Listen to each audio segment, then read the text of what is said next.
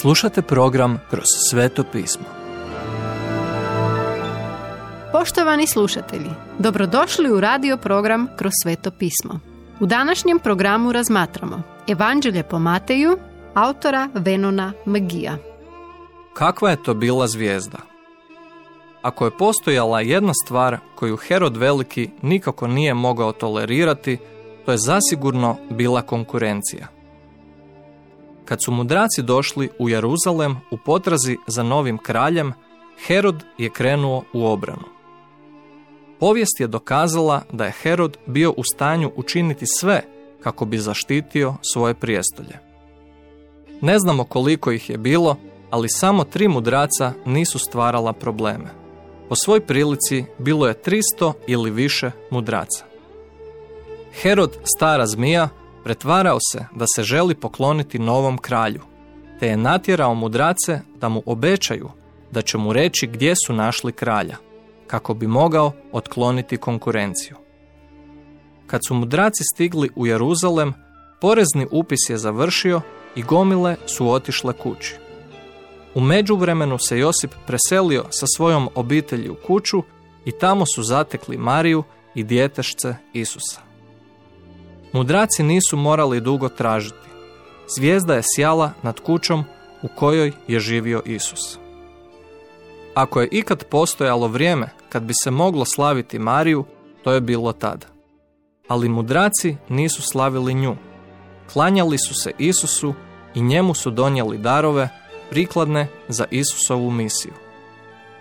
Zlato govori o Isusovom rođenju kao kralju. Tamjan govori o mirisu njegovog života. Smirna govori o Isusovoj smrti, pošto je došao umrijeti. Križ je uvijek bio svrha Isusova dolaska. Kad je došlo vrijeme da se mudraci vrate kući, Bog ih je u snu upozorio da ne kažu Herodu gdje je Isus.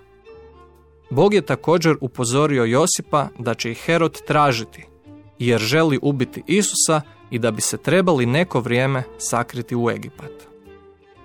Herod je bio toliko bijesan što mu mudraci nisu rekli gdje je Isus, da je ubio sve dječake mlađe od dvije godine u okolici Betlehema. Nije nam rečeno koliko su dugo Josip, Marija i Isus živjeli u Egiptu, ali Bog ih je kroz san vjerno obavijestio kad je Herod umro, pa je bilo sigurno vratiti se u Izrael. Ali kad je Josip saznao da je Herodov sin Arhelaj, surov čovjek poput svog oca, zavladao u Judeji, bojao se tamo vratiti. Bog je još jednom usmjerio njihove korake natrag u Nazaret, njihov rodni grad. Evanđelje po Mateju pokazuje kako su se doslovno, točno i lako ispunila starozavjetna proročanstva. Dogodila su se baš onako kako je Bog rekao da hoće. Sljedeće. Upoznajte čovjeka kojeg je Bog postavio kao preteču Isusa Krista. Poštovani slušatelji, emisiju Kroz sveto pismo možete slušati svakoga dana od ponedjeljka do petka na City radiju na frekvenciji 88,6 MHz na području Velike Gorice, odnosno Zagrebačke županije i na 104,9 MHz za područje dijela općine Lekenik, odnosno Sisačko-Moslovačke županije. Pozivamo vas da nas posjetite na mrežnom mjestu ttb.twr.org i www.kršćanskiradio.org gdje možete poslušati dužu verziju programa kroz sveto pismo.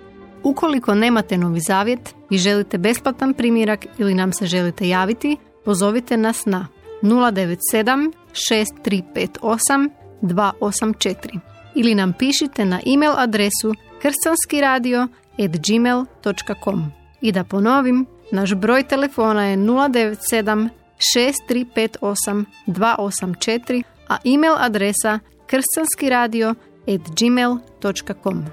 Do slušanja.